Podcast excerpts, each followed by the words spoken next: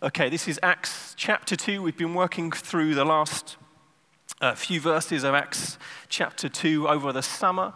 Uh, and this is our last week this week looking at these verses. So we're going to read them together.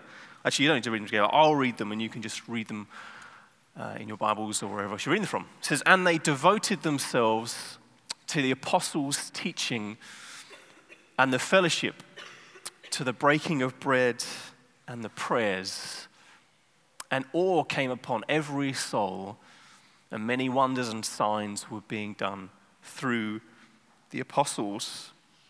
And all who believed were together and had all things in common. And they were selling their possessions and belongings and distributing the proceeds to all as any had need. And day by day, attending the temple together and breaking bread in their homes, they received their food with glad and generous hearts, praising God and having favor with all the people. And the Lord added to their number day by day those who were being saved. And that's the little bit we're going to look at this morning, just the second half of verse 47. And the Lord added to their number day by day those who were being saved. Let me pray. Jesus, we thank you so much for your church, uh, the people of God as it says in Revelation, your, your bride, the bride of Christ, your chosen people that you've called out to know and to love. Jesus, we thank you, you're the head of the church, that we're your body, and you've called us into this intimate, special relationship with you together, not just on our own, but together as a community, as a people through whom you're going to work out your blessing to the nations.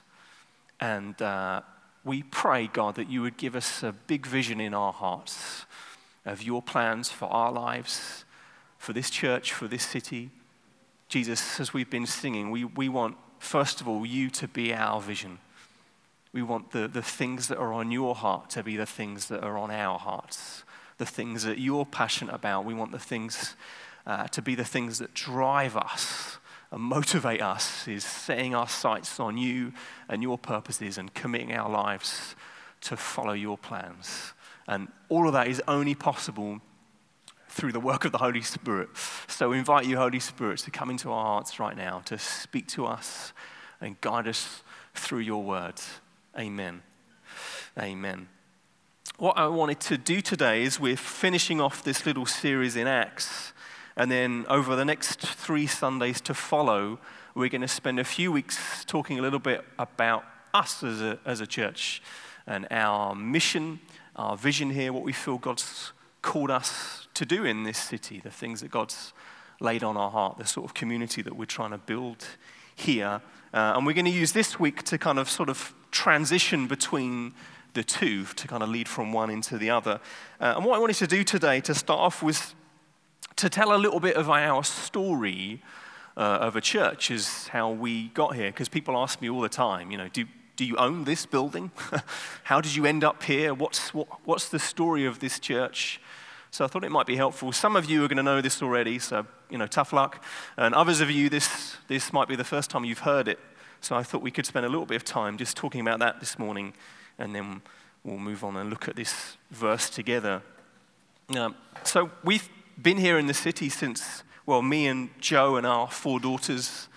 Uh, we moved here in July 2014, the hottest day of the year. We got in our car and drove from uh, England all the way through, and this is, this is pre Brexit, so we didn't need a passport. You just sort of turn up and away you go. Times have changed somewhat since then. Uh, and we set up life here in the city, um, and we gathered a small team uh, together with us. So, Michael and Harry, do you want to stand up? Lena Maria, um, where's Brent? I've seen Brent somewhere. There's Brent at the back. Um, so, these guys were with us right from the very start. So, if you want to know anything about the church, then these guys, they'll tell you the honest truth because they've seen the good and the bad. Uh, also, Simon and Lottie, who are away, they're on holiday, were with us from, from the beginning as well. And a few other couples that were with us for a season have now moved on. And when we first started, uh, our goal was quite simple. You know, when you move to a new country, which I know some of you here have done to move here, or maybe in the past you've gone elsewhere, the first thing you need to do is, is, is just to learn, right? Uh, you need to have a kind of a humble attitude in your heart and not come with all the answers and all the plans, but to learn, you know. What, what will it take to start a church in a city like this? Because that's what we moved to do. We moved with a deliberate purpose. To move, we moved here to start this, to start this church. So first of all, we were just trying to learn we were trying to settle our families into schools and learn life and learn how life would work for us now. Uh, and as well, we, we, wanted to, we wanted to pray a lot and, uh, and see where God, God would lead us, what He had for us. And, and part, part of our, our learning was I met with lots of different um, church leaders and people who've been involved in, in, uh, in, in reaching this city over many years. And the story I got back from a few of them was along the lines of that church planting, starting new churches, doesn't really work anymore, that that wasn't really a very good idea. Uh, one, one church leader told me that Amsterdam was the graveyard of church plants, which is not what you want to hear when you've just arrived to start something new. Um, but that was kind of the, the vibe I was getting from people, and they weren't trying to be harsh or mean. They were just reflecting the nature of the city that we, that we live in. That uh, the congregation that met here in this building moved out and were closed down 41 years ago in 1977. Uh, and that's true of the church all across this city, that over the last 40 to 50 years, people just don't go to church anymore. Whereas once it was part of their life, maybe they did it just because their grandparents had done it and their parents had done it, all of a sudden people stop coming to church. We live in a, in a secular society, a society that's decided that God is just this kind of mythical being from the past. We don't need that in our lives anymore. So the congregation here closed down. And as you'll know from living in this city, that only maybe 1 or 2% of people, for a very small number, would actually attend church. Most people you probably speak to don't really know much about church or religion. And we discovered when we turn up that people would say things to us. You know, they would ask us, even now, people ask us, you know, why, why are you here?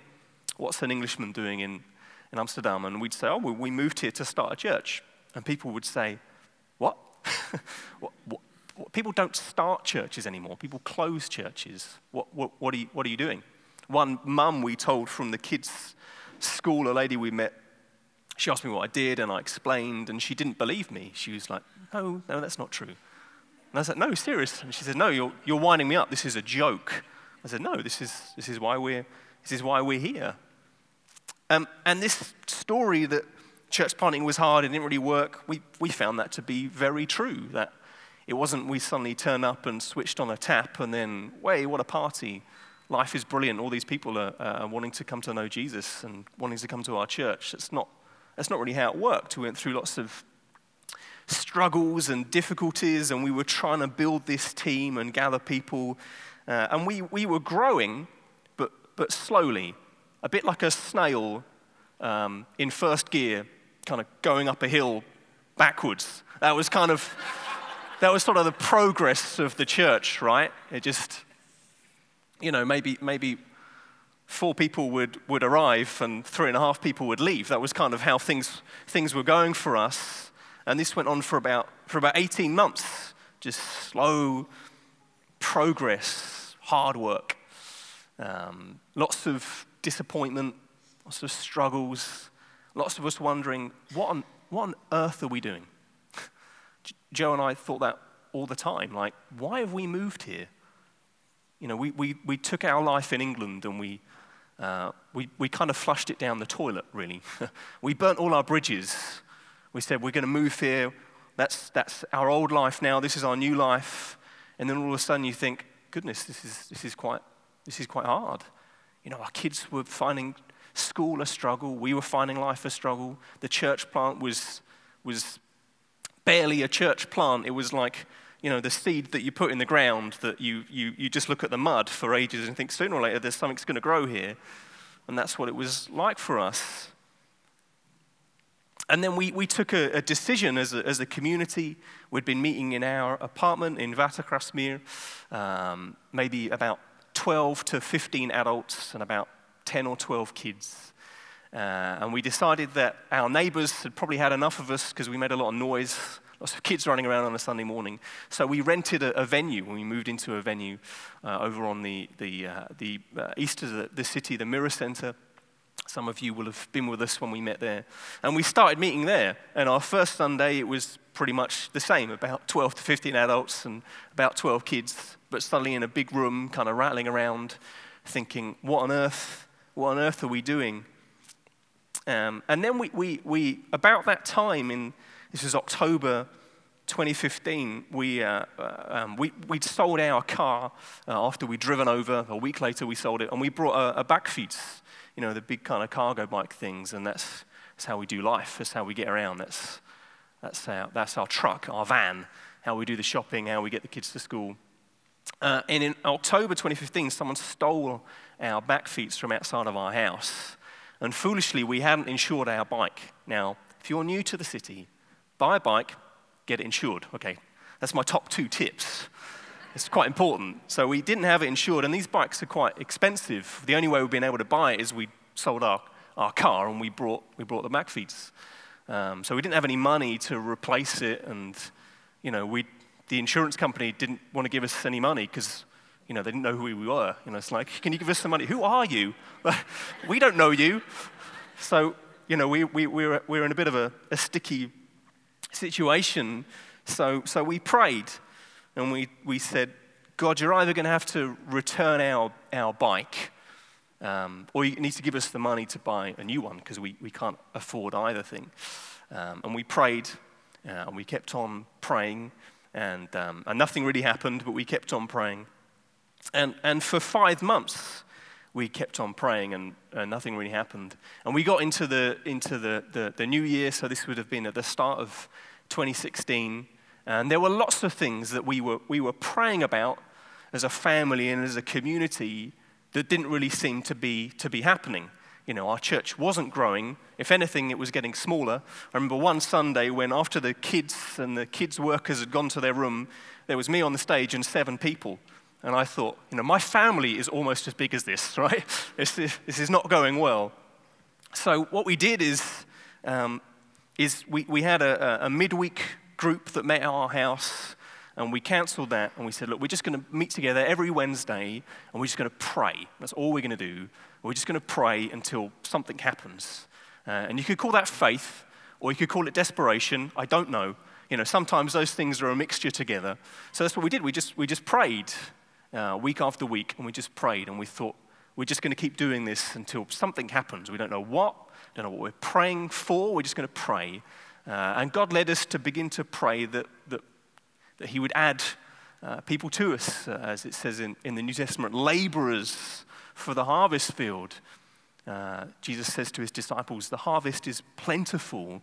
Pray not for the harvest, but pray for laborers, people, workers to come and help. So that's what we, we prayed for.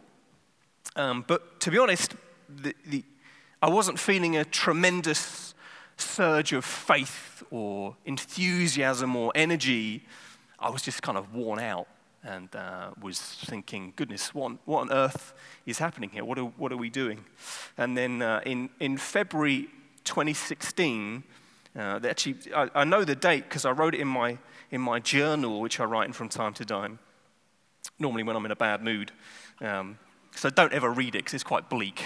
So this will explain how bleak it is. So this was on the 28th of February 2016, and I wrote, I feel so blunted and so inadequate. So little I've done seems to have worked. So little of my prayers seem to have been answered. It's a kind of dark place to be in.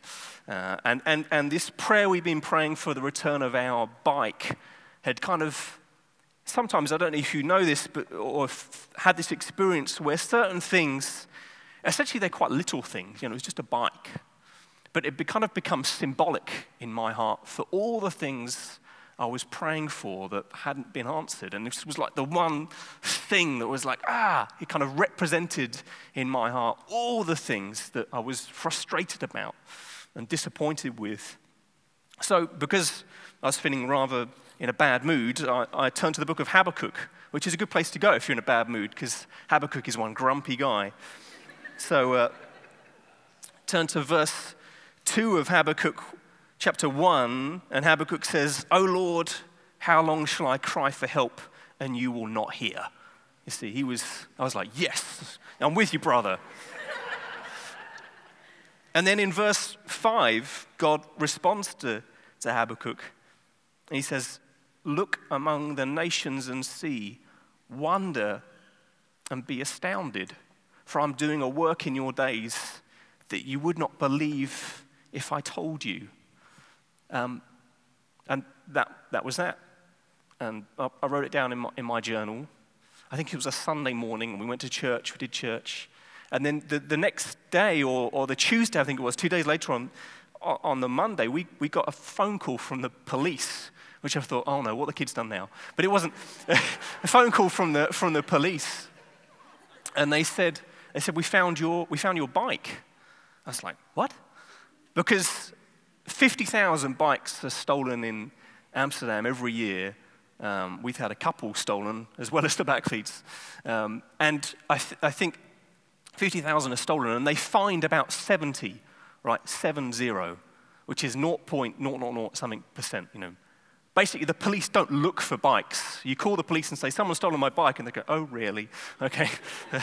we'll, put it in the book, you know.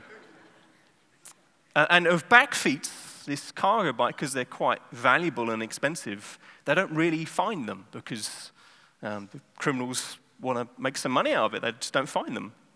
So the fact that the police found our bike was, was kind of a miracle, really. Um, so I, I went along to this police station to pick up my bike.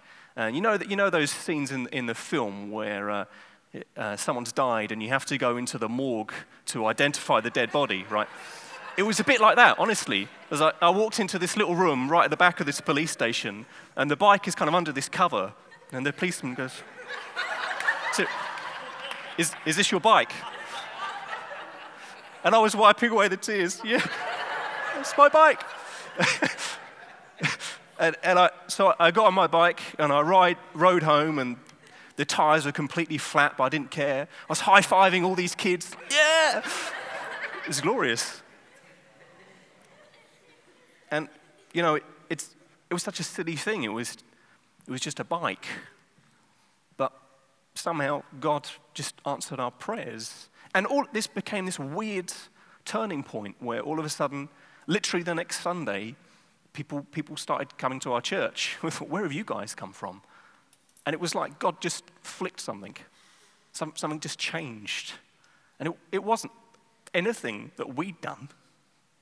I mean, it, it wasn't. You know, I, I lost a bike and then I prayed, and it wasn't good praying. It was, I was praying for thunderbolts to hit criminals. It was that kind of praying, right? And yet, somehow God, God worked. And, it, you know, I could, I could tell you more of the story of how we ended up here, um, but I think that's probably the, the bit I wanted to share with you today. And we moved out of the Mirror Center in uh, January last year, 2017, and moved in here. And uh, we're so grateful for what God's been doing amongst our community. And I guess what, why I'm telling you this story is because um, we'll get to Acts 2:47. There is a link, don't worry, in a moment or two. But because what I want you to know is that this is what Jesus does, right? He, he, he, that's what he's doing in the earth today, is he's building his church. And that's what we need to, to know as people who are part of his church that he builds his church, not us. And, and he uses us for sure, but he's the one that we trust in. He's the one that, that, that does the work, really. And this wonderful verse right at the very start of Acts chapter 1, verse 1. And he says, in this first book, Theophilus, so he's, uh, the writer of Acts has written also the book of Luke, because that was his name. He wrote the Gospel of Luke, which tells the first part of Jesus' ministry right up into his death and resurrection. And then Acts 2 is the sequel. This is kind of part two of the movie. And then he goes on to say, I, I have in the first book, I dealt with all that Jesus began to do and teach. What Jesus began to do. If you read that at the start of a, you know, a Harry Potter book or a Jason Bourne novel or something like that, um, you would think, you know, if, if Jason Bourne, the first book was about what he began to do, you'd think, well, this second book is what about he's going to continue to do. And that's what the book of Acts is. It's the sequel, but it's what Jesus continues to do. Because you get this verse a bit later in verse, uh, in verse 1, verses 8 to 9, where it says, Jesus is talking to his disciples and he says, You will receive power when the Holy Spirit has come upon you. You will be my witnesses in Jerusalem and all Judea and Samaria and to the ends of the earth. And when he said these things, as they were looking on, he was lifted up and a cloud took him out of their sight. So Jesus ascended to heaven, and you could think, oh, well, that's, that's Jesus' job done, right? Death, resurrection, ascension. Jesus is gone now. It's up to us, and the Holy Spirit's with us, but it's kind of up to us. But that's, that's not what the story of Acts is at all. We'd be completely misunderstanding it if, if we believe that. Because the book is called the, the Acts of the Apostles, as it says here in my Bible, but it's not actually the best name of it. I guess you could also call it the Acts of the Church. It's what the, the apostles did, not just themselves, but with the church, the people of God. Or some people would say the best way to describe it would be the acts of the Holy Spirit. Because in Acts chapter 2, on the day of Pentecost, Jesus sends the Holy Spirit, the power of God with us. But that also isn't the best way to describe it. You could even say it's perhaps the best way would be it's the acts of the risen Lord Jesus. This is what Jesus is doing now. Or this, uh, an author called Alan Thompson, he said this. He said, the best, it's a bit long, so probably why they don't call it this. He said, you could call it the acts of the Lord Jesus through his people by the Holy Spirit for the accomplishment of God's purposes. That genuinely is the best way to describe the book. Because the, this story of Liberty Church here, it, it isn't my story, but partly it is. Or, or for me and Joe and our family, you know, partly it is our story. And for the team that were with us, and for all of you guys, it's our story. But all of it is actually Jesus' story. And he's using us, empowered by the Holy Spirit, to achieve his purposes. That's the story of the church. See, in, in Acts chapter 1 and 2, the emphasis is not on the fact that Jesus has gone, it's, the emphasis is on where Jesus has gone to. It's not the fact that Jesus has just disappeared.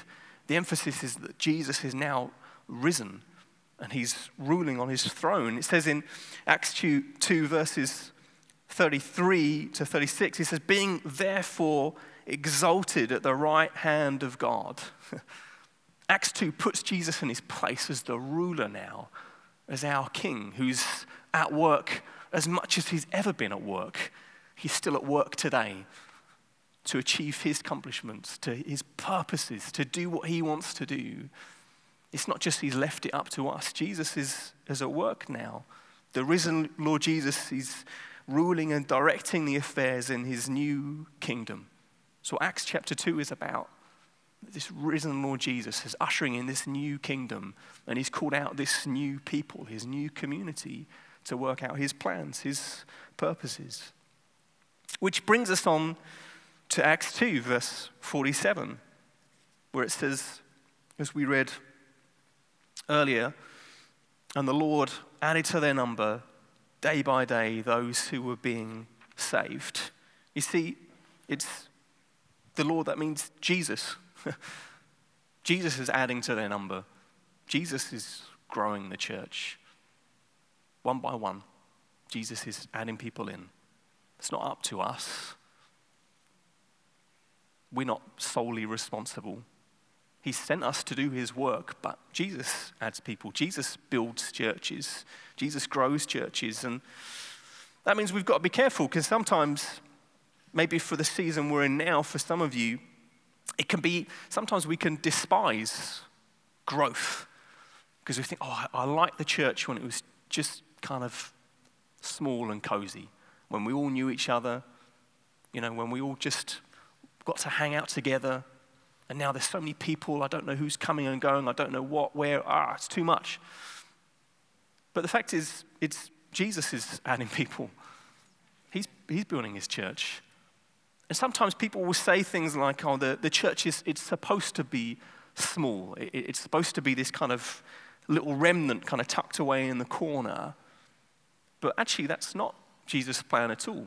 Because if you read the book of Acts, the church just explodes all across, well, first of all, Jerusalem, and then it just spreads out all around the Mediterranean, into Asia, across to Italy, all around.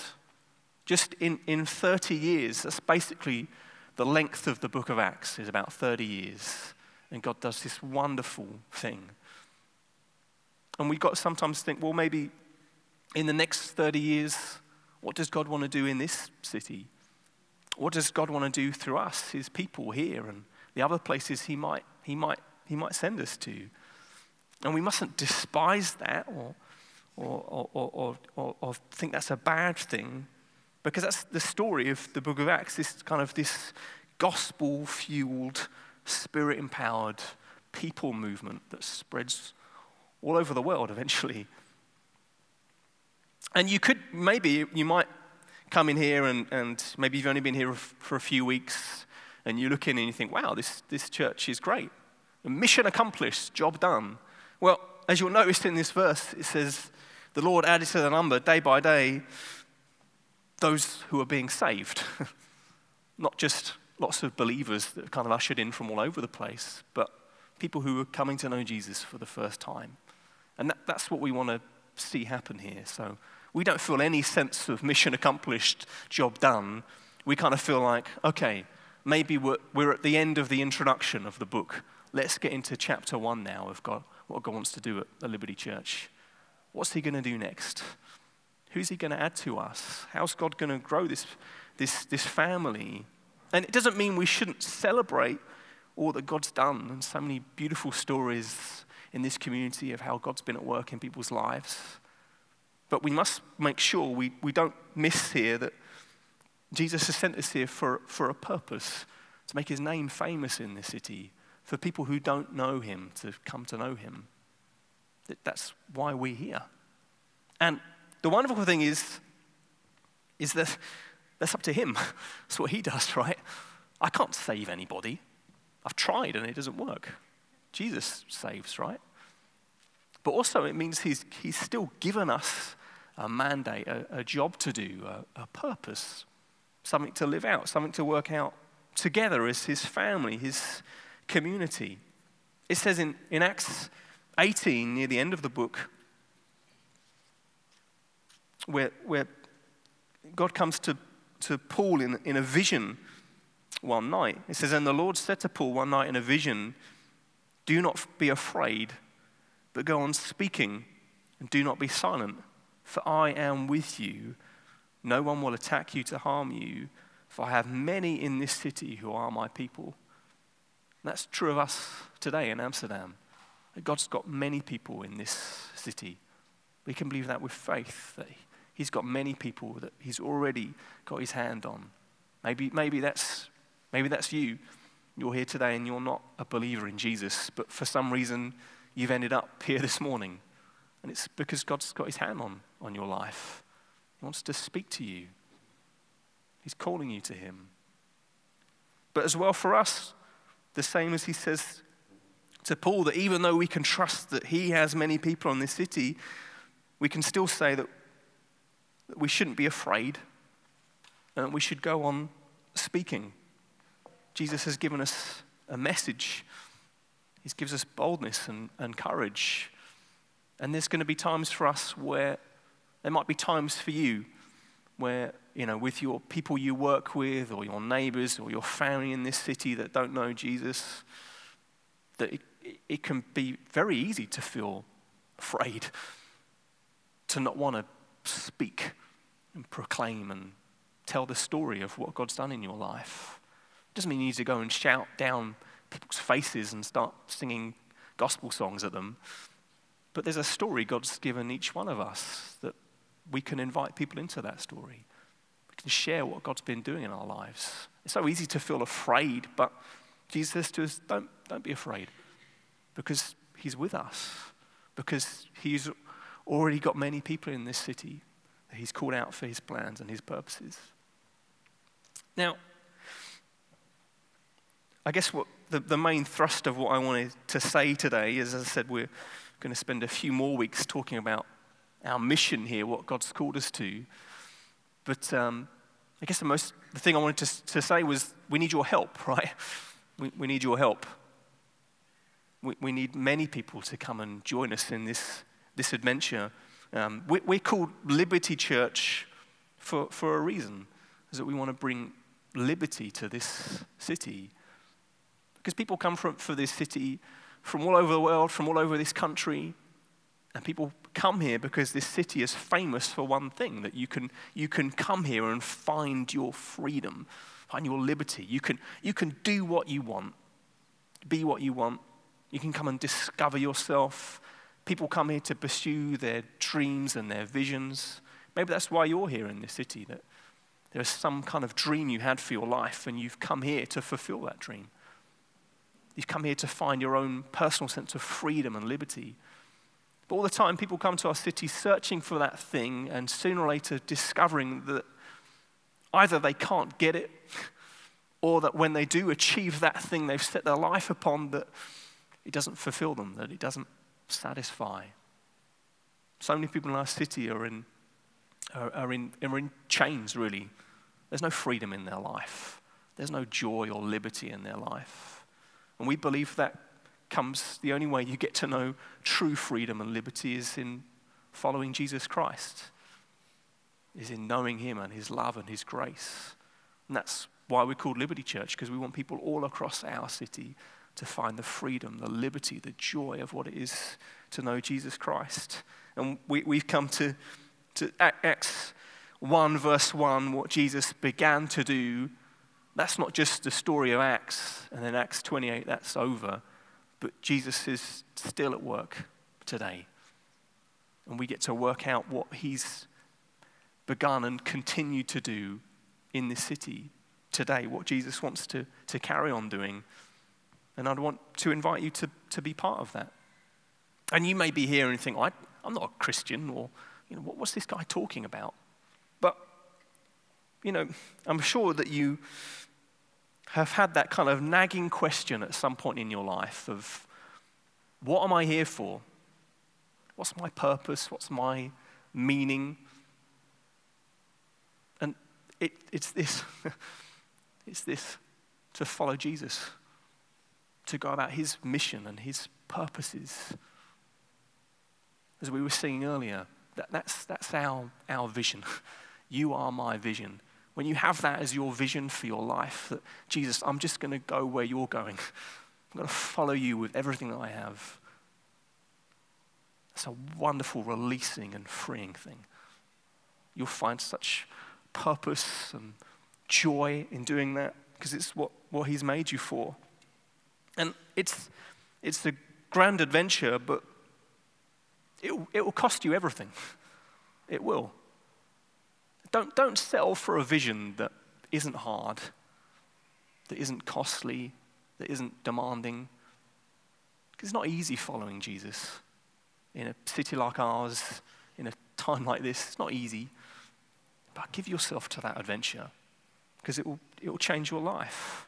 And because if you settle for anything else, Jesus will just, he'll just be like a bolt on to your life. Like, this is me, this is where I'm going, I do this thing on a Sunday, if that's all Jesus is to you, then that won't fulfill you. You need to rethink your life and think, hold on a second, what am I really living for? Set Jesus as the vision, the purpose of your life, and then everything else just becomes a bolt onto that. Because in the end, although it's costly, although, you know, we can look at our family and think, oh, goodness, we, we threw so much away but in the end, we've lost nothing when, when compared to knowing Him, to following Him.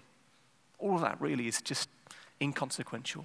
It's nothing compared to what it is to know Him, to follow Him. You know, and Jesus is our wonderful example that, you know, he, he didn't just give some, but he gave everything for us, for his church, for his bride, for his people. That was the cost he paid. Everything. He gave his life for us. It says in, in Ephesians 5, where he's talking to husbands about how we should, how we should love, our, love our wives, it says, it says this, if I can find the verse. It says, Husbands, love your wives as Christ loved the church and gave himself up for her. And that's how all of us are to serve his church, to serve Jesus' mission, is to give everything for that purpose, for that goal. That might sound, I hope that does sound a bit scary to you. I hope that makes you go away and think through the consequences of what that means because don't settle for anything less than that. Don't settle for anything less. I was listening to a, a podcast recently. I'll share this and then we'll finish. I was listening to a podcast of this, of this guy trying to, trying to work out his relationship with Jesus. And a pastor friend of his takes him away on this retreat out into the country, and they go and spend a day in this log cabin. And this guy's trying to figure out who Jesus is and what that means to him. And this pastor says to him, Why don't you, you know, go away and pray? And why don't you why don't you write down three, he, he gives them three questions, three statements. And he says, and then write down, you know, just what, what you've got in your heart. He says, write down what you want, what you need, and what you'll surrender.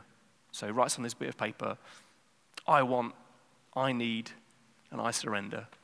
And I want, he writes, and I need, he writes all sorts of things about, you know, I, I want happiness, I want satisfaction, you know, I, I need good relationships. I need money. I need a purpose. All these big, kind of deep things start coming out of his heart. But then he gets to I surrender, and he, that's the bit he, he, he can't get his head around. Because he doesn't, he doesn't want to surrender to Jesus. He, he, he just wants he, he just wants Jesus to, to come and meet all the things that he wants and all the things that he needs. But the idea of surrendering his heart to Jesus. He just can't get his head around that. And that, that's really what Jesus calls us to. He, by his grace and his love, he calls us as his dear children to follow him. But then to a life of, of abandonment of everything else. I'm going to follow him. As I said, that might sound scary, and I hope it does, but it's just the best way to live. And the thing is, it's all by His grace. Because we don't, we don't have to. There's not some pilgrimage that we have to go on, some list of activities we need to fulfill. Because of Jesus' love for us, we're, we're called by His grace to know Him. We don't have to do any of these things to somehow win His favor or to earn His favor. But in response to what He's done for us, what better way to spend your life than following Him, building His church together? Let me pray and then we're going to worship. Jesus, we, we, uh, we thank you so much for your grace. And we know now, uh, as those of us that would uh, that follow you and call ourselves Christians, Father, we, we know now that we're forgiven, that we're free righteous, not because of anything that we've done, but because of everything that you've done.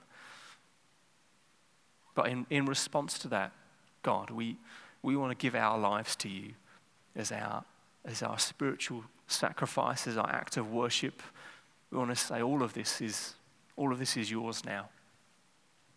All of my dreams and desires, the things I've hoped for, I want to lay them all at your feet and say, God, have your way have your will. Take those dreams and desires, but let them be things I live for that are soaked in your plans and your purposes. God, we can, the same is true of all these characters in this story in the book of Acts, is they're just ordinary people like us, but serving an extraordinary God. So we ask, Holy Spirit, for your help. Help us to worship you, to follow you, to surrender to you. Maybe there are things in, in your life now that, you know, you just need to surrender to God. You've been clinging on to these things, saying, that's going to make me happy. I'm going, to, I'm going to live for this thing. And maybe it's failed you, it's let you down. And you just to bring that to God and surrender that and say, God, have your way. Doesn't mean you have to forget about it and not do it, but surrender it to Him. Let Him have His way in your heart. Why don't we stand to our feet now? And the best response really is just to, to worship. All of our lives are supposed to be worship to Him. So just come and worship God. Let Him speak to you.